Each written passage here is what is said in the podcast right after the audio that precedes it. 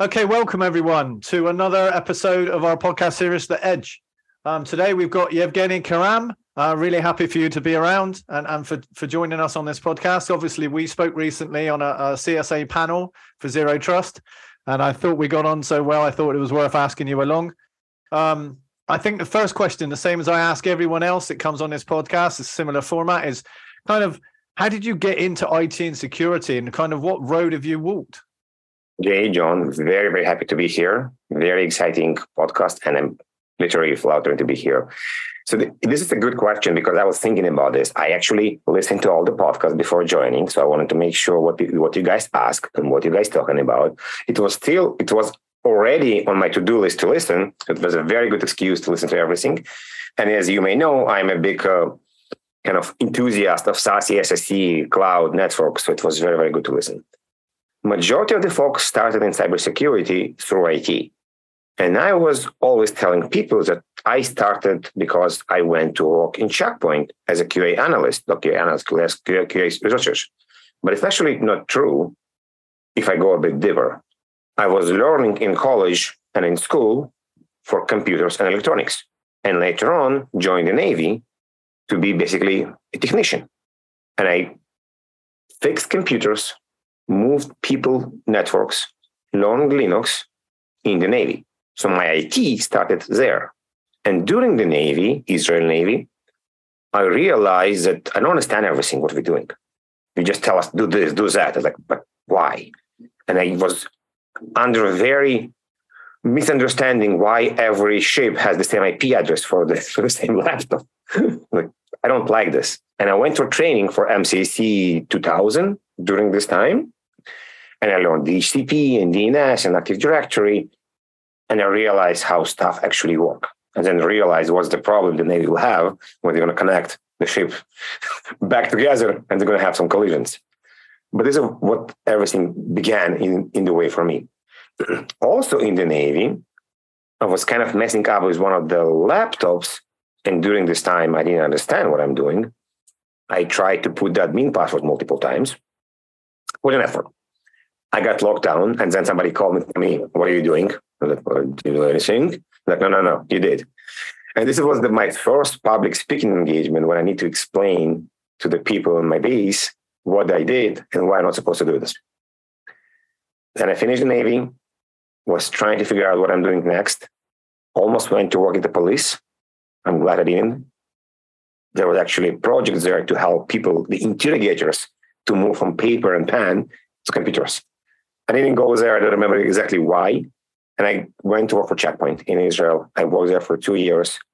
This was the beginning, in a way, of SASE, because my project was to check U T M, the first beginning of Unified Threat Management for Checkpoint. It used to call R fifty-seven to actually understand inspection of S M T P, H T T P, POP three, and the entire idea of deeper inspection just beyond the firewall. It was the beginning. When I started in this space, um, my background was in network infrastructure, um, not so much uh, in S D N and S D WAN, those those types of technologies, um, but zero trust, S S E, SASE. Um, interestingly enough, uh, the, the first kind of podcast that I dived into to kind of understand what uh, you know uh, these uh, new companies are doing was uh, yours, uh, you know, security architecture, and uh, it was a great conversation because you brought in all the different vendors, uh, you know, Palo Alto, uh, Zscaler, Axis, just a number of vendors, and um, it was kind of my first exposure to this. And I'm curious, what got you started in podcasting? So. After Checkpoint, I moved to Canada, and I started to work at a company called Herjavec Group, where I worked for fifteen years, did a variety of stuff, and just quickly get to the point of the podcasting.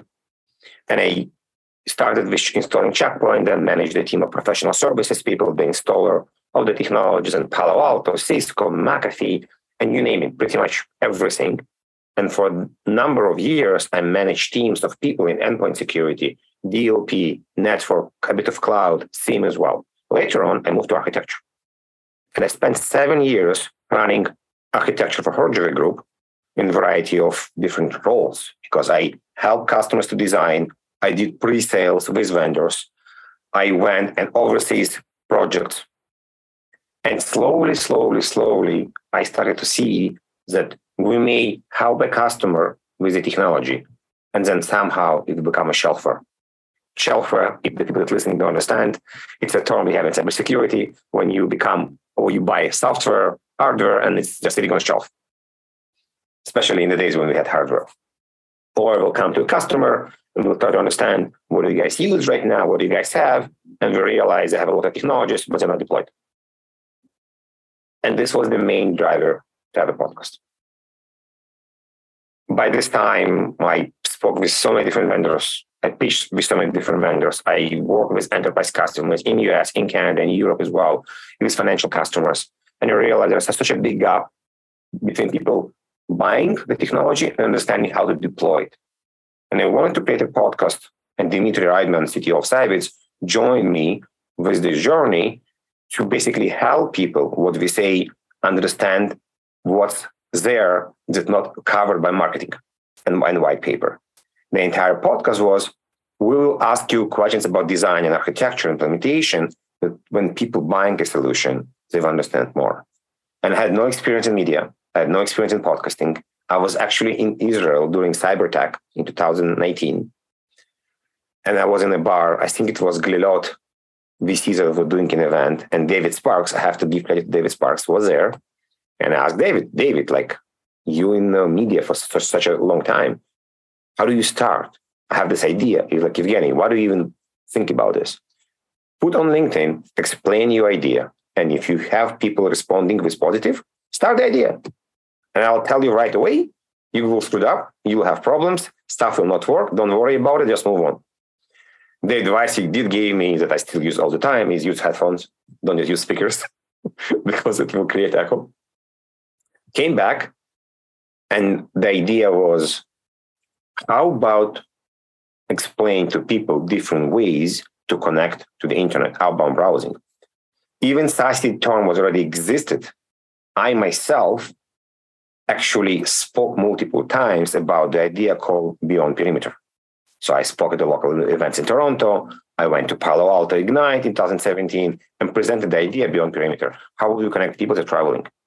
So we went with this idea to present. We created fifteen questions and went to multiple vendors, the one I knew from one previous Herjavec, and asked them if they want to join. And we got a response very, very quickly. Zscaler, Palo, uh, Forcepoint, uh, like McAfee, Checkpoint, Fortinet later on in season two, it all positively responded.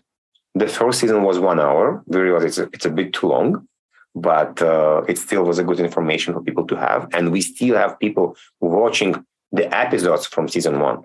Season two, we kind of ride it on a wave of COVID, and we did remote access, where we have access security, and we want to have eight vendors, and we end up with sixteen vendors because there was just so many vendors and so many people wanted to join. Then we pivoted a bit and did application security, very important topic, with eight, nine different vendors. And this season, it's a bit longer season, we're covering browser security and browser isolation. Very interesting topic, because if you think about this, many of the vendors we're covering right now didn't even exist a year ago. I want to go back. You mentioned shelfware. Um, since you did have a lot of these conversations, what were some of the common reasons why, you know, you get excited about a product, you buy it, you think it's going to change the world for you, and then it ends up on a shelf? Why is that? What what were some of the, the common traits?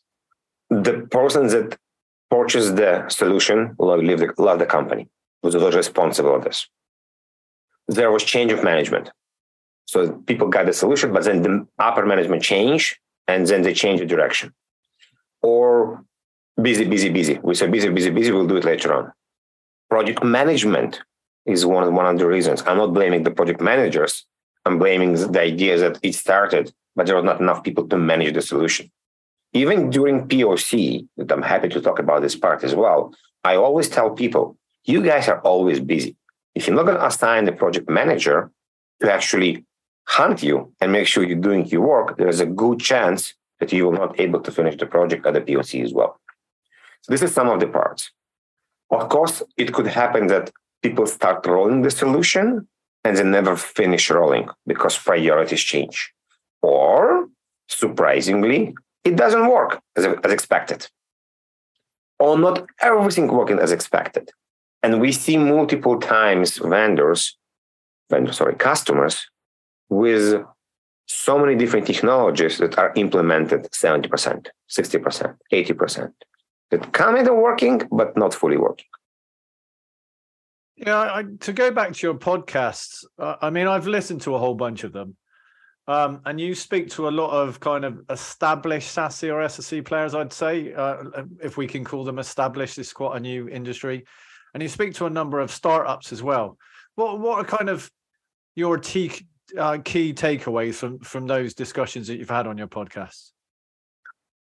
So we always try to have different vendors. We don't want to only, only cover the big and established vendors in the industry. I'm not saying established vendors in SASE space, because it's all S S E space, because it's quite relatively new. And we always want to have a small one. The biggest difference, I guess, the oldest small one, the new one, says that whatever the established vendors are doing, it's wrong and it's absolute, and we're doing it differently. We'll have better scalability, better this, better that, A I models and different things.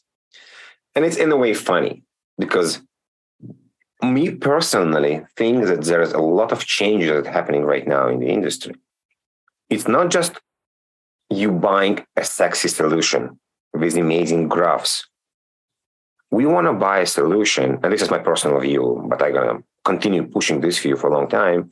We want to buy a solution that not if, when it breaks, I have a customer success team, I have a good support in my zone, geographical zone, not somewhere else that, that doesn't work right now. And somebody will actually come and help me and not just appear to me and call me two months before renewal and say, oh, Evgeniy, how about you're going to buy more of our licenses and expand because we added so many features. Uh, where have you been for the last two years? Because in many cases, especially on the medium level, not large enterprises, the moment the salesperson sold the deal, they're gone. They move somewhere else. So there's a big, there's a bit of a difference, Jay, that uh, the small people have a better technology because they innovated faster, but it doesn't mean they're going to scale faster. They're going to scale well, and they're going to give you the support that you need when stuff will not work. Yeah, I, I agree with that. I mean, when I was working in in my previous roles, I had no issue using kind of the new technology companies because of the innovation they portrayed and, and they brought to the table. But one of the things that I would always do, and we we bought um, Nutanix, a hypervisor and and and obviously storage platform, and no one had ever heard of it when I wanted to implement it. And one of the things I checked was their support, was because I agree with you, things break. Things are always going to break. It's software, it's hardware, and things are going to fail and things are going to fall over. When they do, who's going to support me? And and I, I've had instances in the past where I've spent a year, eighteen months liaising with somebody, doing a design, trying to figure out, do the architecture, look at the product. And then like the week you buy, the account manager walks away and you get given somebody else. And you're like, well, hang on a minute. I've built the relationship with this person. When this breaks, they're the person whose ass I want to kick. And they've walked off into the sunset. And I've just met someone that knows nothing about my environment. And that used to really frustrate me. So you bring an interesting point. We all talk in the industry about the idea that the C I S O lifespan in the, co- in the company is eighteen to twenty-four months. But why nobody talk about the vendor lifespan of a salesperson? If you look on LinkedIn, they all move every two years as well. Or less so in some cases. Now, back to a small vendor. The beauty of a small new vendor, they will listen to you more. If they tell you, this is our features, and you say, but I want this, I want it to come with milk and honey, there's a good chance they're actually going to add milk and honey for the next release. Yeah. With the big companies, they'll say, yeah, we're very happy for you. Go to Don't go to a store and buy milk and honey by yourself, you know? So, so there's a bit more kind of back and forth, and you have more leverage on the small vendors. And and to be honest, that was one of the reasons why I would keep my eyes and ears open when I was working in that environment and look for those new new vendors, because you would go to, and and I don't, I'm going to name some names, but I don't want to say it's about them. But let's say you go to a Cisco and say, I want you to do this. You will get the answer, no, it's okay. Because I never worked for huge, huge companies. I didn't have the power. I mean, we may spend a million dollars a year with a vendor, but the people down the road were spending five hundred million. They're never going to want to change their product. They're never going to give me that that milk and honey that you talk about. I'm, and that's why working with the startups, you have to balance what support are you going to get, how good is the product, can they scale, are they large enough to deal with the company your size? But if they can do all of those things and you can tick those things off, then you have a good chance of them also being able to provide you some of the things that the other large vendors just aren't going to do. And, and to your point, Jay, um, you know, the larger companies, they, they've got to work through a process. There's a ton, a ton of bureaucracy to get that new feature made. Is it, is that feature going to sell? Does it, how does it, impl- how does it integrate with our product? Is there um, some bugs that are going to be created? It, the process to make that decision is, is long. Whereas a startup, they're going to pivot. They're going to pivot fast. Um, they don't have uh, the same challenges that a smaller company is. But I think the key point here is, um, and this really goes both ways, is a lot of times companies will be transactional with their vendors. And as a result, their vendors will be transactional with them. And oftentimes that doesn't turn out to be a good success. And to your point, it it ends up being shelfware. Whereas if you partner and you come at to come at it as an approach of, of partnering and do your due diligence, um, get beyond the salesperson, get to the product manager, get to the the C-level folks, uh, the people higher up in inside the company, and you view it as a partnership, I think that's where you you gain success with a startup. So I saw several large enterprises that will invest in a very early startup with the idea that they want to buy them, I mean, buy them to in, implement them in the company. And the main reason to invest in them, actually calculating the financial part, they're not losing any money because they're getting a better price because they already invested in them.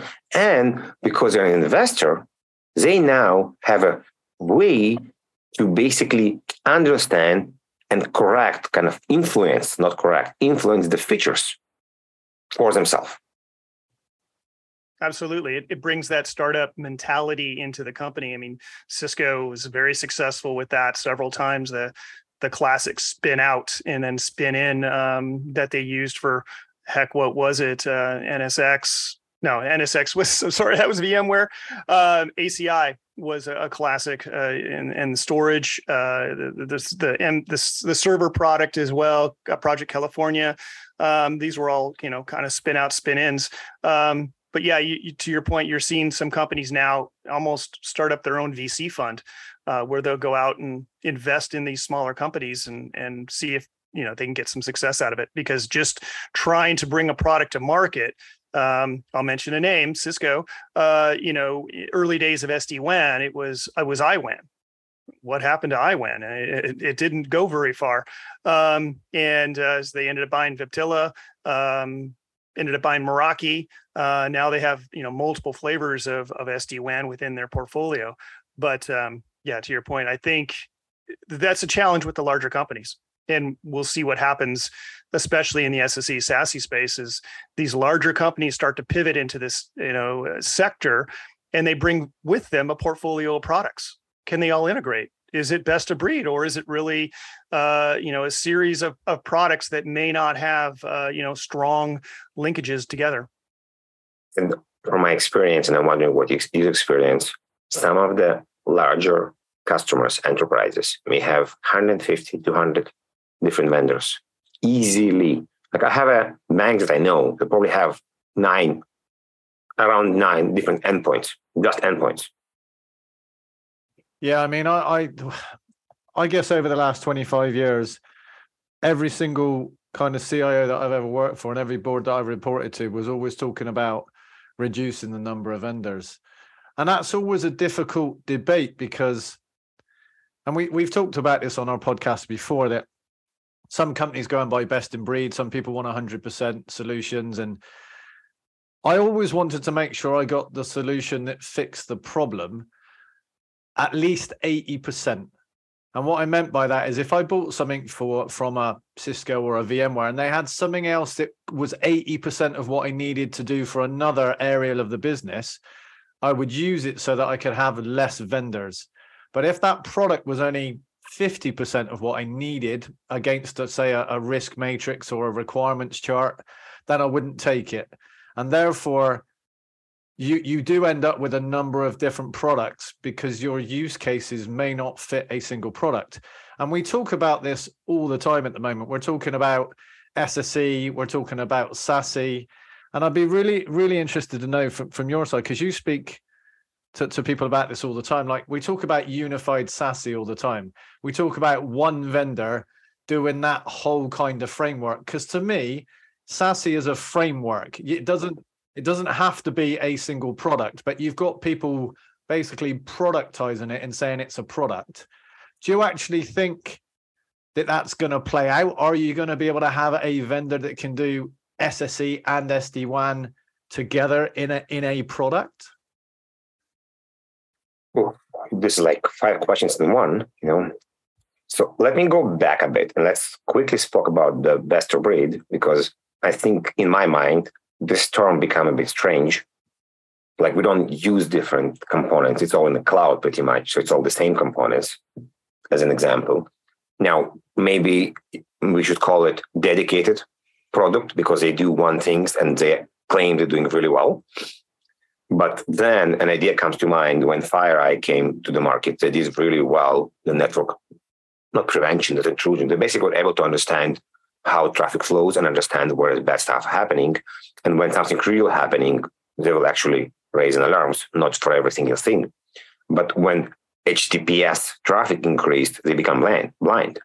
So as a single product that did something really well, they stop being such a good product because they are blind to fifty, sixty, seventy, now probably ninety percent of the traffic. So now they need to be integrated as part of S S L decryption part, and will lead to our conversation about SASE as well. So we need to understand this part. Can you actually do the work by yourself, or you have to be part of some other ecosystem that you're able to do your work well? And to your questions about S D WAN and SASE and S S E. So let's think about this.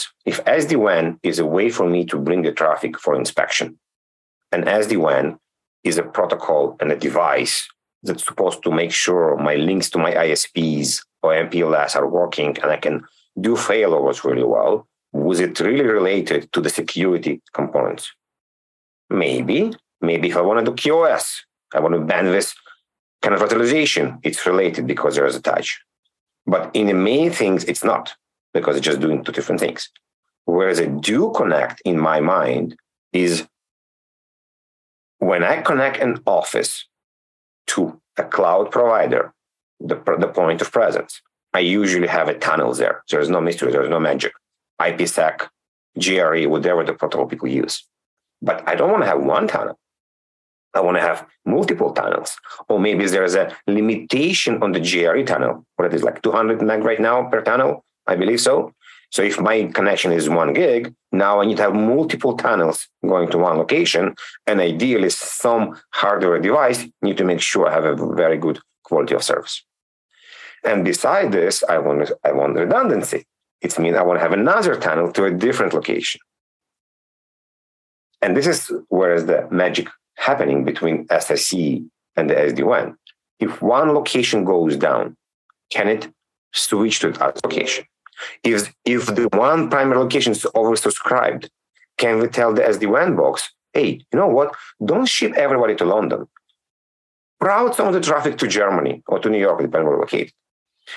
If I'm doing under the one vendor umbrella, this is where I have much more benefits and understanding what I can do. If any of you work with Checkpoint V P N back in the days, it's like what's it called, one-click V P N. Basically, between Checkpoint devices, I put gateways there, and Checkpoint will take care if the tunnel is up and down, they will do everything there. It's back in the days, but S D WAN is like on steroids, what it, what it can do with manipulation, but just with the traffic. Does the other end know that they can need to do an A P I call to actually change a tunnel? And many vendors, Netscope, Zscaler, Palo, can work with many S D WAN providers. But we don't know how deep this integration goes and what happened on the next version release or version upgrade when something changed. Can it still do this? Now, should it be the same interface? Should it be different interface? Because probably the people that will create this failover and this logic will be network engineers. And the people that decide what to block will be security people. Yeah, I, I mean, you pretty much echo what what I've said before is, in my mind, I don't see how an S D WAN configuration admin portal that you would give to your network team and an S S E type portal that you would give to your security team, how anyone's going to put them in the same place. And in my mind, if they are separate tools on separate data lakes managed by separate people, what's the benefit of buying them from the same company? I mean, don't get me wrong. There are some benefits if we talk about cost. Maybe you'll get a better cost if you buy both. But I think the power of going down kind of a single vendor route should be ease of use, retiring that old hardware, not having to feed and water it, getting a better discount, all of those things. And I just can't fathom how, how I mean, John, if, sorry, go on. Yeah, but if this integration exists, so what I'm saying is I want my security fabric and the S D WAN to fail over seamlessly. I don't want yes. to go and manually do this. So if I'm running from the same vendor, my assumption will be that they know how to talk to each other because they're coming from the same vendor.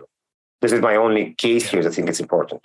Yeah, and I, I agree. So I've seen where people have been integrated to, say, an S D WAN.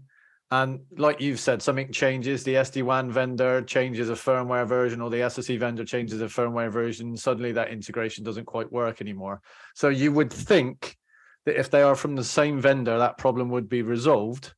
But a lot of the vendors out there right now are buying in S D WAN, or they're buying in certain elements. And we all know that that doesn't necessarily mean they're going to work smoothly together just because they've gone and bought something, right?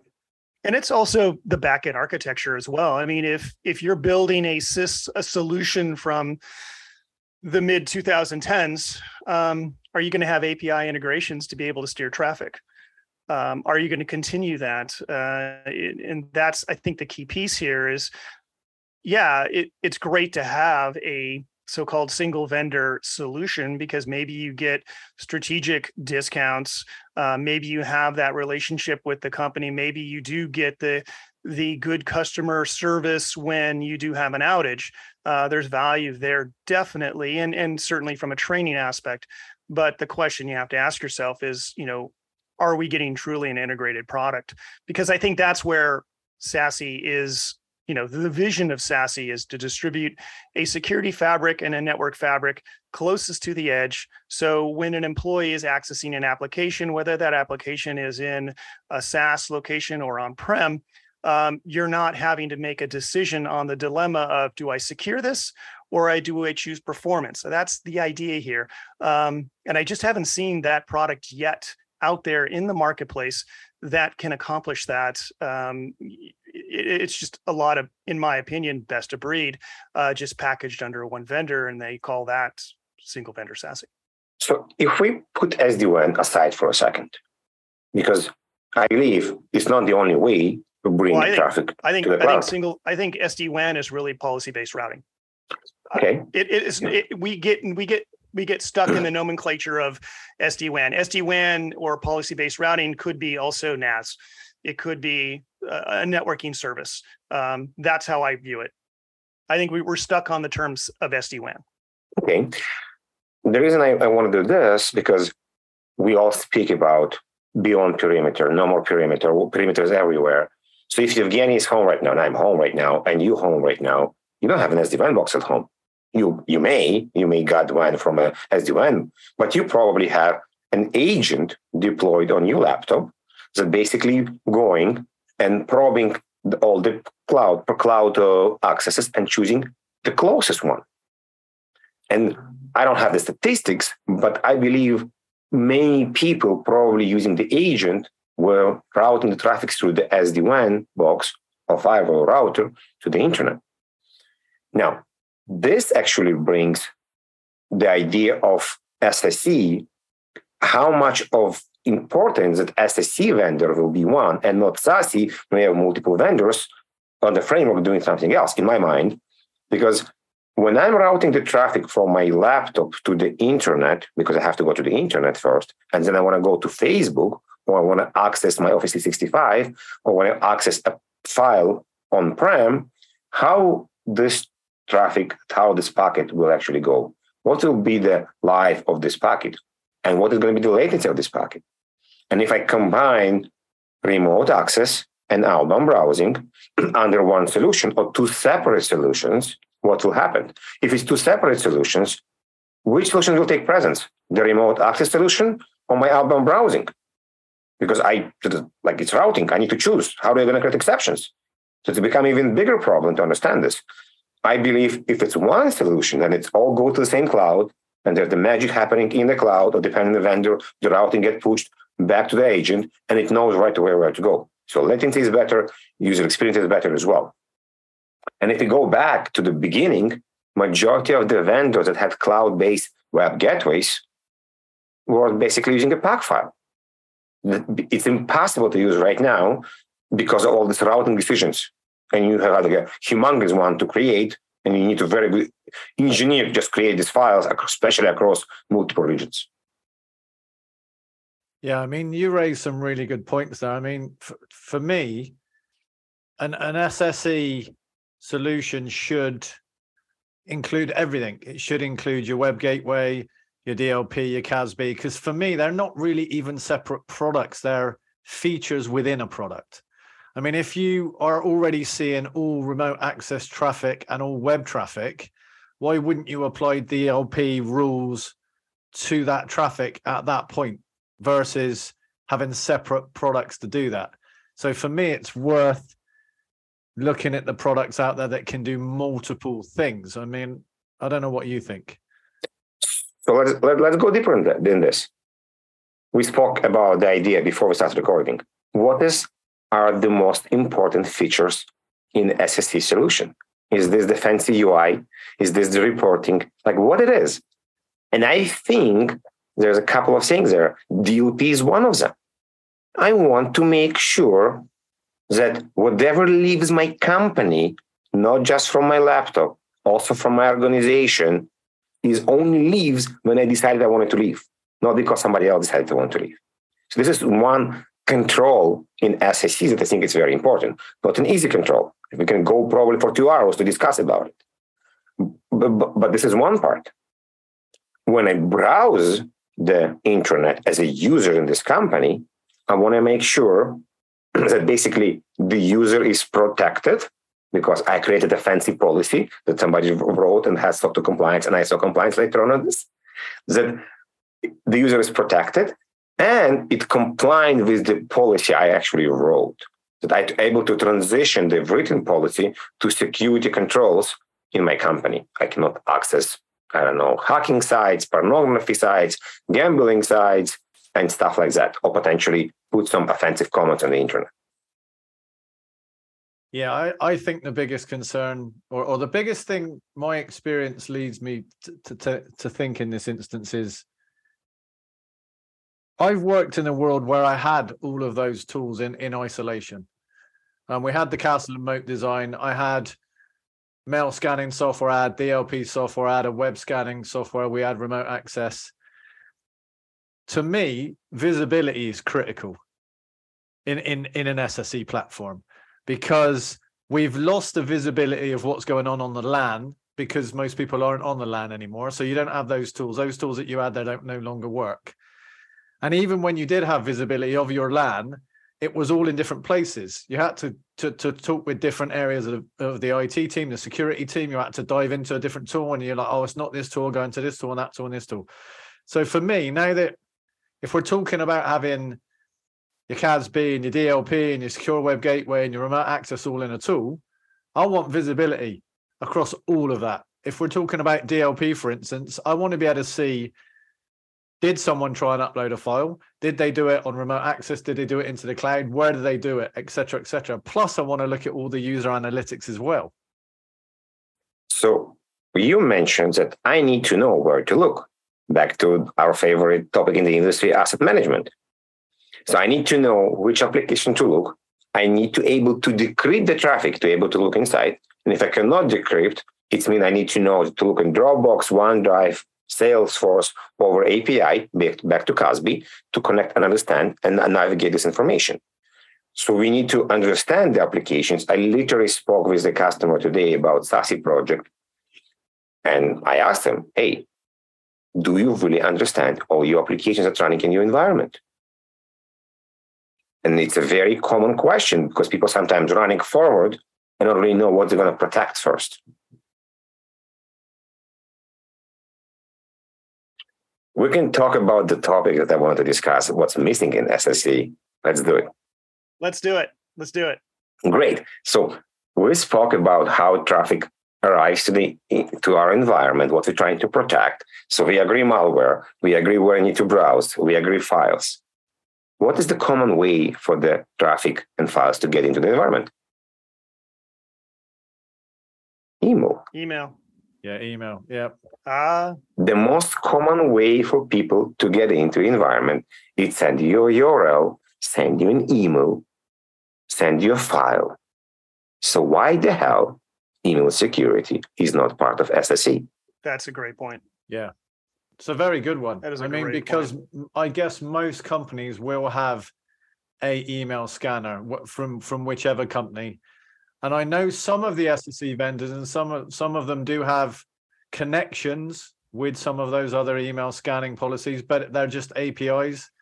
Um, but yes, you, you are. Yeah, right. I don't, I don't, I don't know of a vendor right now that has an email service. I mean, Probably Proofpoint. Proofpoint yeah, Proofpoint will be the one. Probably right, but you know, Palo, yeah. Zscaler, Cisco, VMware. I mean, no, you you you're you, you're onto something there. So let's think about this.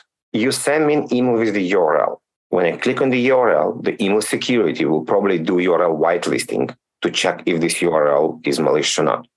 But what do we expect from S S E platform? My security web gateway, my firewall, should do the same and should prevent me to go into this location. If I send a file from inside my company outside, we're talking about back as D L P. So we already cover D L P in SaaS, cover outbound D L P. Why not to cover email D L P as well as part of the same policy? And as we like to say, we want one single pane of glass of everything. Why not? Mm. As you just mentioned, many companies use A P I scanners for email. How is the A P I scanner for email different than the CASB scanner for OneDrive? On a technology level, you know, on a very low level, it's very similar technology. The logic may be different. Yeah, I mean, there's an awful lot of companies out there now have moved to, say, three sixty-five or are using Google email. There's a very few now that are, are using kind of on-prem Exchange any longer. I mean, they might run it in hybrid, but a lot of people have moved to the cloud. So it shouldn't be that complicated. To, if you're doing A P Is, like you said, with OneDrive or SharePoint or Teams or whatever it might be, Google Docs, you should be able to have an, an A P I that checks emails as well, because they do it for CASB as well, right? So, yeah, and there is a number of vendors that are doing this, like Area fifty-one acquired acquired by CloudFront. Uh, what was there? Abnormal Security. Avanan acquired by Checkpoint. There's already a number of vendors that are already in a space that are doing A P I email security, just by themselves, small one. Yeah, so this conversation could go on for hours, and actually we're getting quite low on time. So I guess one question is, would you come back again and have another conversation with us? I just want to say we should do part two in the Absolutely. next year. You know? So I, I think we should do that. I think we're all in agreement. Um, but before you go, we're going to ask you some kind of fun questions. Um, mm-hmm. First one being something silly like, what's your favorite movie? My favorite movie? Ooh. You may like it, Jay. It's Lock, Stock, and Two Smoking Barrels. Great film. I, I like that one. And and okay, so some a topic that's close to both mine and John's hearts. And actually, we had a call earlier where he talked about trying to make me eat snails, and that just is not happening. Um, but what's your favorite food? And please don't say snails. No, not snails. Um, I'm an Israeli by heart, so it's going to be shawarma. Oh, yeah, uh, yeah, that's a win. I've, I've yet to, to go over to Israel. It's a place I've always wanted to go. And every every time I have a conversation with anyone about it, they're like, the food, come for the food, come for the food. Oh yeah, food is food, the culture, uh, the music, the nightlife. It's all amazing. So obviously you live in Canada now. You're, you're originally from Israel. Um, I, I, I assume you... Actually, originally from U S S R, then okay. I moved to Israel. So what, what, I'm sorry, what part of the U S S R? So I left and was still U S S R, and then it became Ukraine a couple of years after. So I'm from the country that doesn't exist okay. anymore. Okay, so where would your dream vacation be? My dream vacation will be, wow. I don't consider myself as one place as a dream vacation. I think it's multiple different things. And what do you do in dream vacation? I think my dream vacation, because it's a very uh, hard topic to achieve for a long time, it will be wingsuit jumping. Oh, cool. So... But I know it's not something you just buy a ticket and go. You actually need to train for a long time. So I know you were doing an event coming up soon. I believe it's on on a, a, a kind of a slope. We won't call it a mountain because you live in Canada. Um, whoa, doing... whoa, whoa, whoa. Wait yes. a second. Wait a second. If you're on certain parts of Canada, I mean, Whistler, B C, there's some true. great yes. skiing there, the Rockies, uh, Alberta. We I think we had a Winter Olympics there. So don't, don't, don't. There was one in Calgary, the Canadians. Right? Calgary. Yes, yes, um, yes. So yes, there was an idea last year. I was I did my snowboarding level one training as an instructor because I realized I don't know how to teach my son, and decided I'm gonna go learn and train how to do it correctly. And I learned a lot about building blocks. It was amazing training. Uh, like, why is there is no conference in snow? So I posted online, had a lot of responses, and learned that apparently in the past there were some conferences in U S. Checkpoint did one, somebody else did one. And I left it there. And this this year came, and I was talking to a friend that is part of a private hill near Barrie in Ontario. He's like, Evgeniy, I think we can do it. And it was a couple of weeks ago, and we started the process. And we right now have a date. It's March second. It's Thursday. We were able to have the entire mountain slash hill to ourselves with probably around one hundred fifty to one hundred people. We're going to announce this. Maybe by the time it's aired, it's going to be announced. We're now working on a sponsorship with several vendors, and we want people to have kind of balance between life and work, so they were able to enjoy the hill and also talk to their peers about cybersecurity. We're going to have some small presentations, not very, very deep, to let people enjoy, but also have a kind of good time with everyone. Yeah, I mean, I really think that's a great idea because certainly the pandemic changed the way people ran their lives, and people haven't been able to get out. People haven't been able to do networking. And I very much see the, the power of networking. I went to Black Hat Europe last week and spent a lot of time talking to people and being face-to-face. And I, I really like that. Um, so it's a great idea. Um, I, I'd love to come and join you. I'll have a look at the dates when it's released. Um, so I really appreciate you coming along. Uh, I know John does as well. It's been great to talk to you. Um, I'd really like you to come back again and, and talk to us again. Um, I'd say next year, but actually that's only in a couple of weeks, but it'd be, it would be really good. Um, let me know about the event. I'll, I'll keep an eye out for it on LinkedIn. Um, certainly we'd like to attend. And, and if you're happy to come back, we'll have you again. And, and I really appreciate you coming. Thank you. My pleasure. I really, really enjoyed today speaking with you guys. And you actually brought me some ideas that I'm thinking about is maybe there's a chance to do a new season, maybe not season number five and number six, number six, about complete S S E vendor and the features. It will be hard to fit them in half an hour because there are so many different features. But I think it will be very interesting because we're probably nine months away from the next Gartner Magic Quadrant report on S S E. So it will be interesting to see what happened. But thank you for being here. And I'm definitely looking forward to come again. And I will share the Skins Snowboard event as soon as I have it. Brilliant. Thank you. Thank you.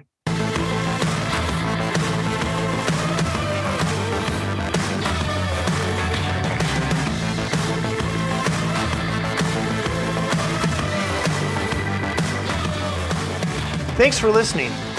If you enjoyed this discussion, please give The Edge a like and a follow on your favorite podcast service. And also connect with the S S E Forum on LinkedIn. Get all the latest updates and news on the phenom known as the Security Service Edge.